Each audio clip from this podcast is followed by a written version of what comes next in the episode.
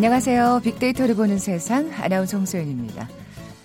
새로운 달이 시작되고 오늘이 이틀째네요. 아, 여러분 7월부터 달라지는 것들 챙겨 보셨는지요? 몇 가지 살펴볼까요?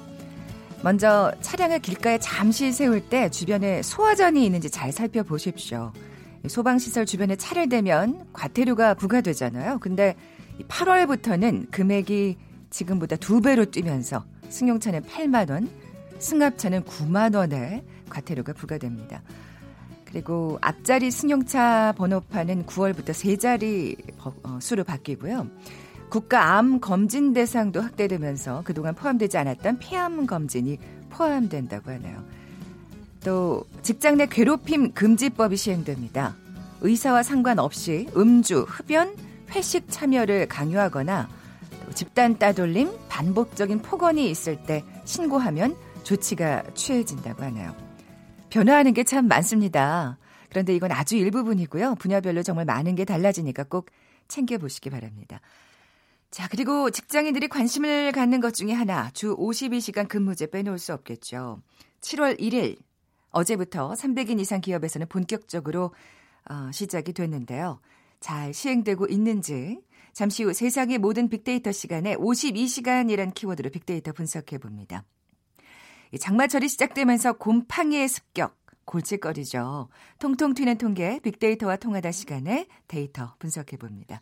자, 먼저 빅퀴즈 풀고 갈까요? 오늘 곰팡이 얘기 나눠볼 텐데, 곰팡이가 꼭 나쁜 것만은 아니잖아요. 이것은 아주 유용하게 활용되고 있습니다. 우리나라 전통의 술 발효제인데요. 분쇄한 밀이나 쌀, 밀기울 등을 반죽해서 모양을 만들고 적당한 온도에서 숙성시켜서 만들게 되죠. 중국의 춘추전국 시대에 처음 만들어진 것으로 알려진 이것. 술을 만드는 효소를 지닌 곰팡이를 공유에 번식시켜 만든 발효제. 뭐라고 부를까요? 보기 드립니다. 1번 누가, 2번 누구, 3번 누룩, 4번 누룽지. 오늘 당첨되신 두 분께 커피와 도넛 모바일 쿠폰 드립니다. 정답 아시는 분들 휴대전화 문자 메시지 지역번호 없이 샵 9730, 샵 9730입니다. 짧은 글은 50원, 긴 글은 100원의 정보 이용료가 부과됩니다.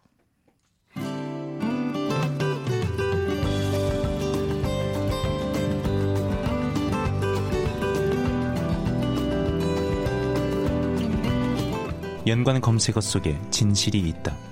KBS 일라디오 빅데이터로 보는 세상. 세상의 모든 빅데이터. 궁금했던 모든 화제와 이슈를 빅데이터로 분석해보는 시간이죠. 세상의 모든 빅데이터. 오늘은 다음 소프트 정유라 연구원 나와 계세요. 안녕하세요. 네, 안녕하세요. 네, 반갑습니다. 반갑습니다. 네. 오늘 방송이 처음이랍니다. 우리 청취자분들 귀 기울여 잘 들어주시고, 뭐 조금 긴장하고 떠는 것 같아도 첫 방송이니까 그러려니 또 이해해 주시기 바랍니다. 자, 오늘 52시간이라는 키워드로, 예, 어제부터 시행된 주 52시간 근무, 어, 얘기해 볼 텐데요. 이 300인 이상 기업에서 이제 본격적으로 시행되는 거죠? 네. 음. 거기에 대해서 이제 국민들의 관심도 좀 살펴볼까요? 네, 주 52시간이라고 사람들이 검색한 것을 빅데이터 상에서 살펴보면 그 작년에 시행되기로 한 2018년 7월에 관심이 가장 높게 나타났고요. 아. 8월까지도 그 적용과 불편, 우려 사항들에 대한 논의가 계속 지속되어 왔습니다. 그러다 다시 관심이 높아진 건 지난 5월로 봉준호 감독의 기생충이 깐네 영화제에서 황금 종려상을 받으면서 언론에 알게 알, 그 52시간 근무 시간을 지키며 촬영했다는 사실이 아. 네. 언론에 알려지면서 또 한 번 52시간 근무의 중요성과 근로시간 준수, 환경 개선에 대한 담론이 활발히 이루어지고 있습니다. 네. 참 음, 이에 대해서 사람들이 어떻게 기대하고 있는지 뭐 사실은 뭐 여러 가지 좀 문제점이 대두가 되고 있지만 네. 또 기대감이 또 그만큼 클 테니까요. 네. 좀 살펴볼까요? 주로 이 기대감의 영역들은 긍정 키워드에서 나타나는데요. 네. 52시간에 대한 그 근무 52시간 근무제에 대해서 긍정 분석어가 아, 긍정 감성어가 어떤 것들이 나타나고 있나 살펴봤더니 가장 지배적인 키워드는 개선에 대한 기대를 반영한 개선하다라는 키워드가 가장 많이 언급되고 있었습니다. 아, 예, 예. 주로 한국 사회의 문제가 뭐 피로 사회, 과로 사회 그러면서 그렇죠. 야근, 과로, 수직적 회식 문화 아까 말씀하신 그 직장 내 괴롭힘 방지법과도 연관돼서 음. 그런 문제들이 많이 나타났는데요.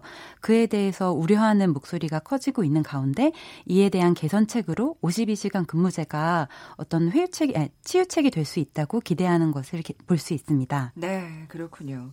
어, 사실 정말 그 우리가 주 5일제 근무가 이제 2004년이었잖아요. 네. 야, 그러면 진짜 이제 15년 만에 네, 네. 또 이제 52시간으로 이제 또 어떻게 보면 한, 한 단계 더 개선이 되는 셈인데 네. 어떻게 뭐 지금 기대감만큼 또 부정적인 의견도 만만치 않습니다. 네. 거기에 대해서도 좀 살펴볼까요? 부정적인 의견도 역시 그 부정 키워드를 살펴보면 알 수 있었는데요.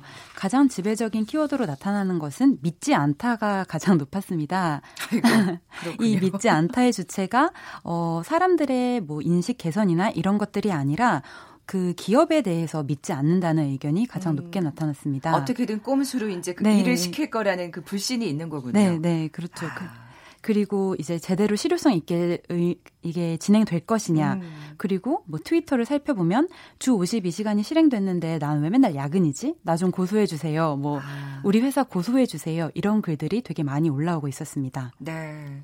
뭐 사실 이거 법만 시행되면 뭐 하겠어요. 네. 또 현장에서 제대로 실현이 돼야 될 텐데 네. 또 어떻게 보면은 또 기업 입장에서는 사실 이렇게 해서는 일 못한다. 네. 또 불만 소리가 나올 수 있거든요. 네. 기업 입장도 좀 살펴볼까요? 기업 예. 입장에서는 답답하다는 의견이 가장 많이 나타나고 있었습니다. 음. 그주 52시간 적용이 까다로운 특수 업종 같은 경우, 뭐 방송사도 예외 업종에 들었었고 버스 기사 그리고 택배 업종 업종 같은 경우에는 그 적용이 까다롭기 때문에 이 근무 시간을 적용할 경우 초과 근무 수당이나 아니면 신규 인, 신규 인원을 채용해야 된다는 문제점들이 있었는데요. 네. 그것과 관련하여서 버스 겨, 같은 경우에는 300인 이상의 그 버스 사업장 같은 경우에는 3개월의 계도 기간을 주고 조금 더 유연하게 시행하는 것을 지켜보기로 했다고 합니다. 아, 또 그렇게 해서 또 어, 점차 좀 네. 예, 적용을 시켜 나가는 네. 어, 뭐 부정적인 여론 말고도 또 긍정적인 여론은 또 어떤 게 있을까요? 주로 긍정적인 의견 중에 대표적인 것들은 라이프 키워드에서 찾아볼 수 있었는데요. 네. 주 52시간과 관련해서 사람들이 어떤 그 일상생활의 변화를 기대하고 있는지를 살펴봤더니 가장 많이 기대하고 있는 것이 저녁과 칼퇴근이었습니다. 애초에 정부가 내세웠던 공약도 저녁이 있는 삶과 그것을 가능하게 할 칼퇴근에 대한 그 기대를 많이 심어줬었는데요. 네. 사람들 역시 소셜 미디어 상에서 실제로 어, 나 이제 칼퇴근을 많이 하게 될 텐데 어떤 취미 생활을 갖는 것이 좋을까? 음. 어떤 여가 생활을 보내는 게 좋을까? 이런 이야기를 많이 하고 있었고요. 네. 그 이외에 회식이나 그 어, 야근에 대한 이야기도 상당히 많았는데 실제로 소셜 미디어 상에서 회식과 야근에 대한 언급량은 점차 줄어들고 있는 추세입니다. 음. 2017년과 18년 점차 점차 그 언급량이 높았던 예를 들어 회식의 경우 2017년의 경우 10만 건당 평균 108.9건 정도가 언급되었었는데요. 네. 2018년에 105건, 2019년에 95건으로 상당히 많은 그 언급량의 감소가 있어 왔거든요. 그런 것처럼 회식과 야근 문화가 줄어들고 주 52시간을 조금 더 나의 시간을 찾는 사회적인 자아에서 개인적인 자아를 찾는 시간의 이동으로 기대하고 있는 목소리가 많이 나타나고 있습니다. 네. 뭐 사실은 직장 생활의 연장이라는 네. 표현을 사실은 썼었잖아요. 뭐 회식 같은 경우에. 네, 네. 근데 이제 그런 어떤 문화가 네. 조금씩은 바뀌어가지 않을까 네. 하는 또 기대감도 생기고 또 어떻게 보면은 야근으로 해서 뭔가 부족한 임금을 네. 채워왔던 분들에게는 네. 또 사실은 어떻게 보면 답답함을 굉장히 느끼고 있는 부분이기도 한 것 같고 뭐 네. 투잡을 뛰어야 하냐 아. 니면은그 프리랜서로 다른 직업을 찾아야 하냐 이런 목소리도 많이 나타나고 있었습니다. 네. 또 어떻게 보면은 직장 생활의 어떤 문화가 또 달라지기도 네.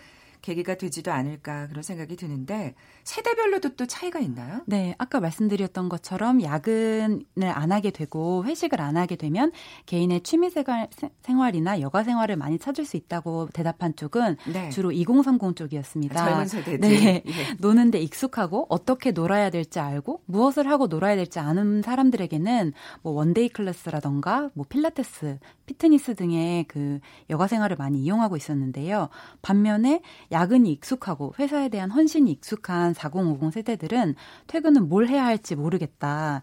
나만을 위한 시간을 어떻게 보내야 될지 모르겠다 등의 이야기를 많이 하고 있었습니다. 아, 네. 그래서 저희 회사에서도 부장님들의 퇴근 후에 대해서 굉장히 관심을 가지고 계속 tracking을 하면서 찾고 있었는데요. 네네. 네. 그 모습이 전혀 나타나지 않았어요. 어. 그러니까 부장님들의 퇴근 후는 회식이 아니면 야근 그리고 집밖에 없었기 때문에 네. 그분들이 새로운 여가 생활을 찾고 아니면 새로운 취미 생활을 찾는 것에 대한 어떤 사회적인 변화가 아직은 이루어지지 않았고 이제 52시간 근무가 강제되면 그를 통해서 그런 움직임도 찾아볼 수 있지 않을까 음. 생각을 해보게 됐습니다. 네.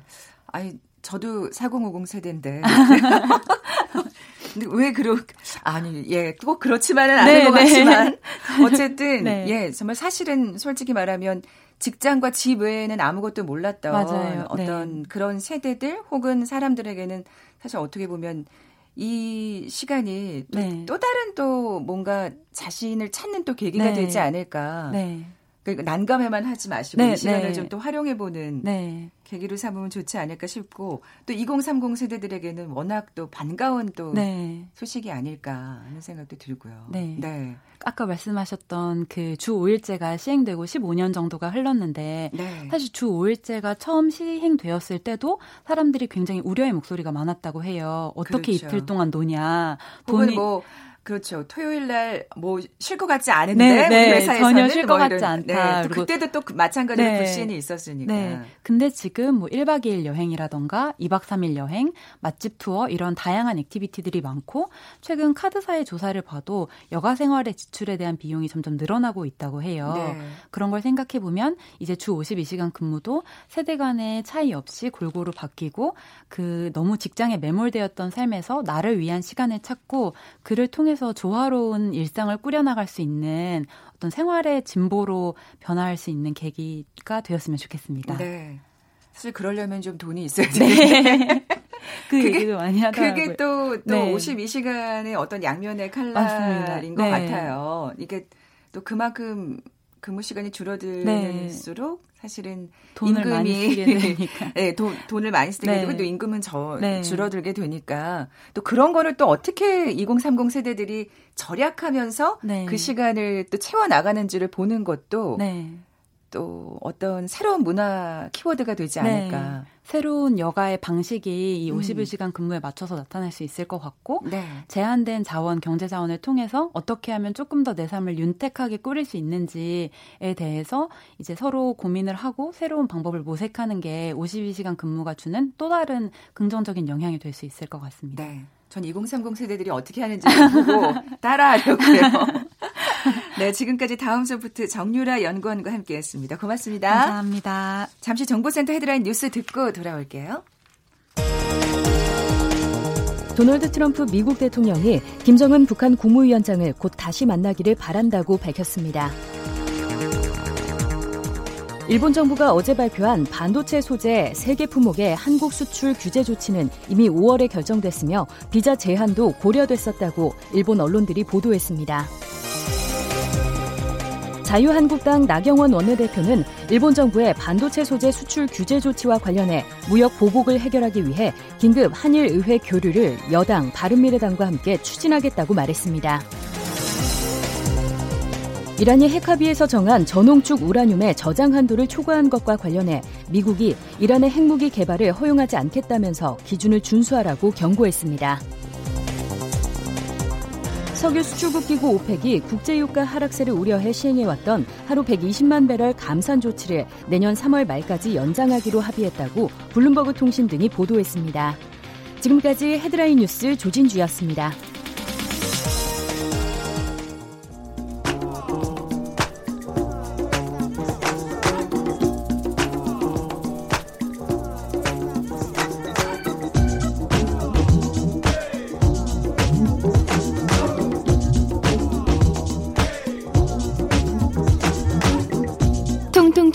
통계. 빅데이터와 통하다. 데이터와 차트로 세상을 보는 시간이죠. 통통 튀는 통계 빅데이터와 통하다. 디지털 데이터 전문가 김원식 박사 나와 계세요. 안녕하세요. 네, 안녕하십니까? 네, 먼저 빅퀴즈 내주세요. 네, 오늘 곰팡이 얘기 나눠볼 텐데요. 이것은 아주 유용하게 어, 활용되고 있습니다. 우리나라 전통의 술 발효제인데요. 어, 분쇄한 밀이나 쌀, 밀기울 등을 반죽해서 모양을 만들고 이 적당한 온도에서 숙성시켜서 어, 만들게 되는데요. 공식 기록으로는 어, 중국의 춘추 전국 시대에 처음 만들어진 것으로 알려진 이것입니다. 아, 술을 만드는 효소를 지닌 곰팡이를 이 공유에 번식시켜 만든 발효제인데요. 무엇일까요? 이 첫 번째 누가, 두 번째 누구, 세 번째 누룩, 네 번째 누룽지입니다. 네, 오늘 당첨되신 두 분께 커피와 도넛 모바일 쿠폰 드립니다.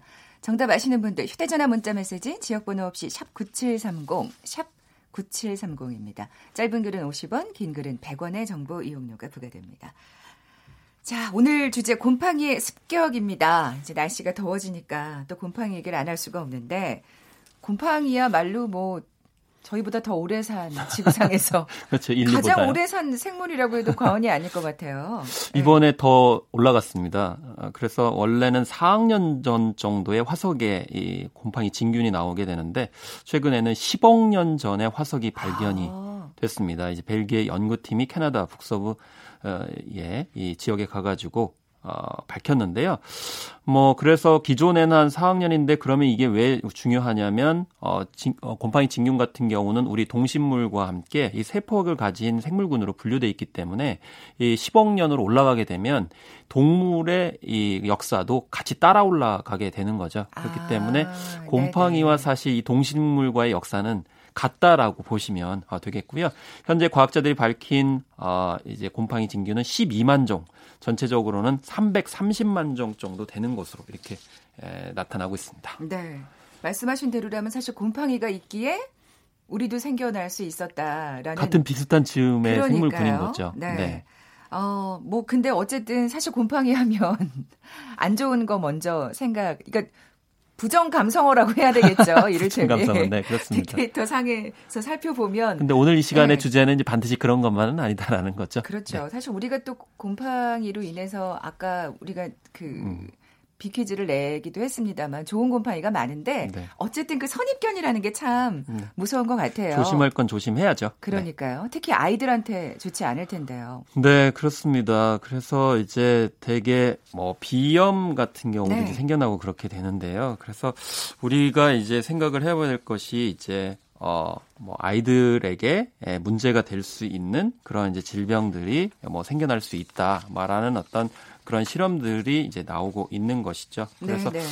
뭐 지금 현재도 여러 가지 뭐 실험들이라든지 이런 것들이 이제 있을 수가 이제 있겠지만요. 네. 그래서 뭐 결과적으로 아이들한테 문제가 될 수 있는 그래서 뭐 기존에 보게 되면은 어 진균이나 이런 것들이 이제 문제가 되게 되는데요. 네. 그래서 이런 실험들이 이제 한 40배 정도의 알레르기 비염들을 일으킨다라는 연구 결과도 어, 있었습니다. 그래서 이런 점에서는 특히 장마철에는 이제 주의를 하셔야 된다 이렇게 볼 수가 있는 것이겠죠. 아, 소아 알레르기 비염에 이 곰팡이가 문제가 된다는 말씀이신가요? 그렇습니다. 그래서 뭐 지금 현재 실험을 해보니까 중국 실험에 다 어, 보게 되면 어, 무려 곰팡이가 한 군데라도 실내에 있게 되면 발병 위험이 43배였고요. 이 꽃이나 나무를 집안에 키워도 발병 위험이 4배 정도 이르는 것으로 나타났습니다.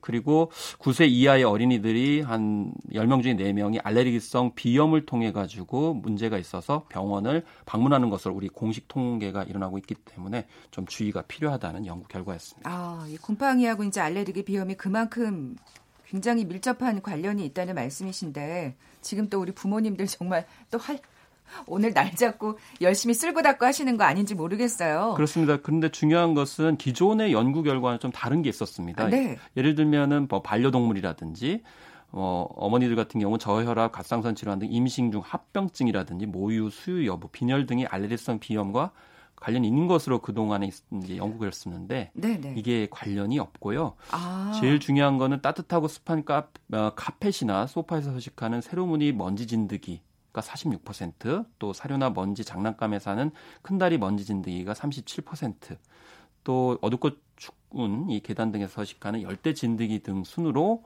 아이들한테 이런 알레르기성 비염을 이런 것들이 일으키는데요. 이게 중요한 건 곰팡이와 연관이 있습니다. 이 곰팡이와 식물 등은 축축하고 이제 균이 번식하기 좋기 때문에 진드기가 살기 좋게 되는 거죠. 그렇기 때문에 음. 곰팡이가 많을수록 균이 번식할 수 있고 또 진드기가 거기에 기생을 해가지고 살기 때문에 네, 이것이 네. 알레르기성 비염하고 연관이 된다는 이 역학관계를 좀 아. 주의 깊게 보실 필요가 있겠습니다. 이 그러니까 사실은 알레르기 비염은 이 진드기 때문에 진드기가 주 원인인데 근데 그 진드기는 결국 곰팡이 때문에 네, 그렇죠. 서식하기 좋기 때문에 곰팡이를 이제 어, 주의해야 한다 이런 네, 말씀이시네요. 네. 아 이건 진짜 잘 알아두시면 좋겠네요. 반려동물을 키우는 여부라든지 혹은 모유 수유 여부가 어, 알레르기 비염의 발병과는 관련이 없었다는 이런 또 연구 결과가 근데 이건 좀더 이제 더 살펴봐야 되겠죠. 네, 네. 근데 사실 우리가 또 너무 이제 편견에 차가지고 그렇죠. 그 고정관념으로 갖고 네. 있는 또 생각이기 네. 때문에 네. 어 아이들은 또 그렇고요. 어른들을 특히 남자분들 더워지는 날씨에 이제 무좀 네. 사실 고생하시는 분들 많을 텐데 이것도 곰팡이하고 관련이 있습니까? 그렇습니다. 이제 곰팡이 기운 등이 이제 일으키는 것으로 이렇게 나타나고 있죠. 그래서 음 중요한 것은 어 집에서 아무리 조심하셔도 바깥에서 옮기는 경우가 있다라는 건데요. 근데 이 피부 사상균이라는 것이 결국에는 이제 어, 무좀균인데요. 무좀을 일으키게 되는데 네. 병원에 가서도 이제 조심하셔야 된다는 거죠. 그래서 이 병원 수술실의 공용 실내화를 조사해 봤더니 열 컬레 중에 한 짝에서 이제 무좀균이 검출된 이제 연구 결과가 있어요. 그래서 아, 이런 이제 특히 이 피부 사상균 같은 경우 백선이라고 하는 이 손이라든지 손발톱이라든지 사타구니에 이렇게 일으키는 질환이잖아요. 네. 이게 어, 습진 다음으로 가장 흔한데 어, 특히나 여름에 이제 한 13회, 겨울에 8회, 봄 6회, 가을 4회 이렇게 돼서 이 많은 사람들이 이용하는 병원조차도 아니 그러니까 조심할 사실, 수 있다는 거죠. 사실 병을 고치려고 지금 병원에 가는데 거기서 지금 무좀균을 옮아올 수 있다는 그러니까 무좀균은 말씀... 사실은 예. 상상을 잘 못해요. 뭐 다른 뭐 바이러스에 걸린다 이렇게 생각을 할 수 있는데 아니 실내화를 근데 사실 생각해 보시면 정말 그 병원에 많은 사람들이 이용을 하는데 그렇죠. 별다른 관심을 참 안 보이는 그런 대상이기도 하거든요. 네, 네. 그런데 근데... 중요한 건 이렇게 얘기하면 우리 병원만 그러냐 이렇게 생각할 수가 있는데 또 여름에 또 이제 더우시면은 찜질방이나 이런 또 많이 가시잖아요. 그러니까 우리가 어떤 실내에 들어갔을 때 참 무의식적으로 거기에 그 빛이 된 실내화를 참 많이 갈아 신잖아요. 그것도 이렇게 배려를 한다고 그래가지고 반드시 신으세요 이렇게 얘기를 하는데 음. 그 실내화가 과연 청결할까? 그래서 찜질방도 그렇고요, 또 공중 목욕탕도 그렇고 수영장이나 이런 데서 공용 실내화를 사용하는 경우에 네. 이런 이제 곰팡이균에 따라 가지고 무좀균 부점 그 질병이 걸릴 수 있다라는 겁니다.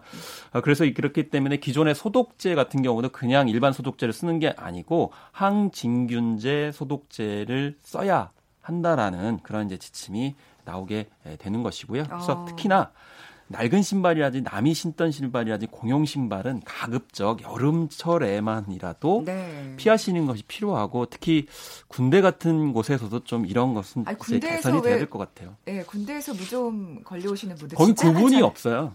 그리고 아, 예. 오히려 그걸 강하게 견뎌야 무슨 참 군인인 것 같은 아. 그런 아직도 좀전 군대적인 인식들이 남아 있는데 물론 계속 좋아지리라고 저는 생각을 하고 뭐 많이 개선됐다고는 생각합니다. 네, 어쨌든 사실 그 아무 생각 없이 어디 실내에 들어갈 때그 빛이 된 실내화를 신던 어떤 아 그건 좀 약간 저희는 좀 해봐야 되겠네. 저희는 사실 아니 근데 그렇다고 그렇죠. 또안 신을 수도 없고 참. 예. 근데 아, 내가 근데 어디서 내가 어디서 무좀이 걸려온 거야? 막 의아하셨던 분들 아마 이 실내화일지도 모르겠습니다. 결국에는 발을 네. 자주 닦으시는 수밖에 그러네요. 없다. 특히 네. 여름에는 이제 건조를 잘 시켜주시는 것이 또 필요하다라고 볼 수 있겠죠. 네, 네. 진균 얘기를 이제 무좀균에 대해서 얘기를 하셨는데 어, 뭐 단순히 그 곰팡이균 때문이 아니라 또 혈관이 원인이 된다는 분석도 나와 있어요. 그렇습니다. 기존에? 사실 어, 저항력이 있게 되면은 어떤 균이 있다 하더라도 또 상대적으로 덜 걸리거나 뭐 발병이 안 되는 경우가 있잖아요. 근데 음. 마찬가지로 아, 그렇죠. 사람마다 예, 다 다른 거죠. 그 다른 이유가 이제 자기 신체 상태인데 곰팡이균 같은 경우도 똑같이 접촉을 해도 예, 최근에 연구 결과를 보면은 어, 이제 혈관이 망가졌을 경우에 특히 하지 정맥류라든지 말초 혈관 질환들이 있을 경우에는 무좀 발생이 더 잘 된다고 이렇게 얘기를 합니다. 아. 그래서 이게 어, 우리나라 연구진이 한 16만 6천여 명을 대상으로 분석을 해봤더니 말초 혈관 질환이라는 거는 혈관에 이물질이 쌓여가지고 이게 혈액순환이 잘 안 되는 경우에 해당이 되잖아요.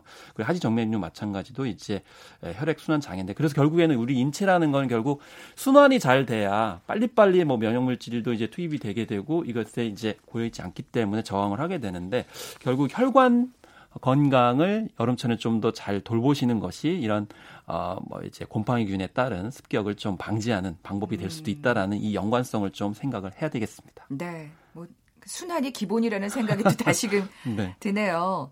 어, 또 이제 여름에 해수욕장 가셔서 또 피부병 걸려오시는 분들도 계시잖아요. 그렇습니다. 근데 모래에 네. 이런 이제 무좀을 일으킬 수 있는 피부 사상균이 있을 거라고 생각을 못 하잖아요.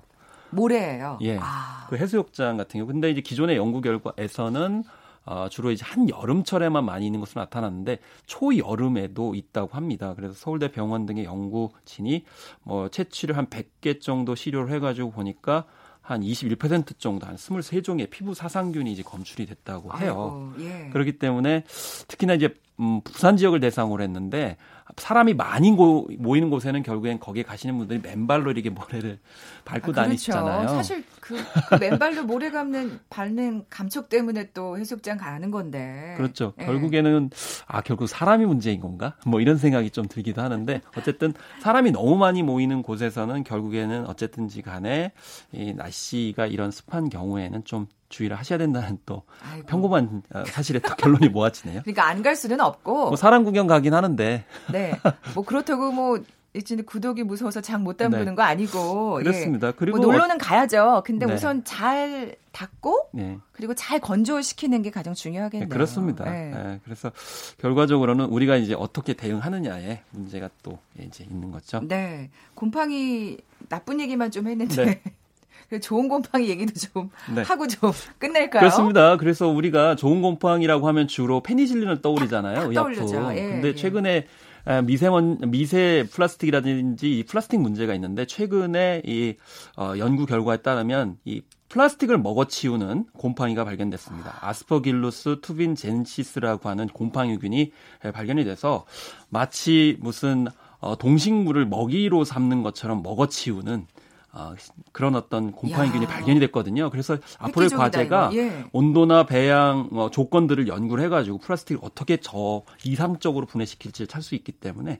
어, 관심이 예, 모아지고 있어요. 그래서 앞으로 좋은 곰팡이를 더 많이 이렇게 음. 에, 이제 부과시키고요. 어쨌든 아까 처음에 말씀드린 것처럼 인류의 역사는 곰팡이와 공생하면서 예, 살아왔고 앞으로도 마찬가지가 아닐까 이런 생각이 좀 드네요. 네, 야 이건 정말 그럼 페니실린을 뛰어넘는 정말 우리 좋은 곰팡이 훌륭한 곰팡이가 지금 이제 네. 어떻게 보면 우리가 그렇습니다. 바로 바야흐로 우리 앞에 와 있다는 생각이 다가와 있다는 생각이 쪽으로 생각을 좀 하면 예. 이 곰팡이 균을 캡슐에 담아가지고 이렇게 섭취를 하면 몸 안에 있는 미세 플라스틱이 좀 분해되는 아니, 그런 그, 방식이었으면 어, 좋겠다는 야, 생각이 좀 그, 들었어요. 그 생각은 저희 몸속까지 생각은 못했거든요. 전 과학적 근거 아무것도 없어요.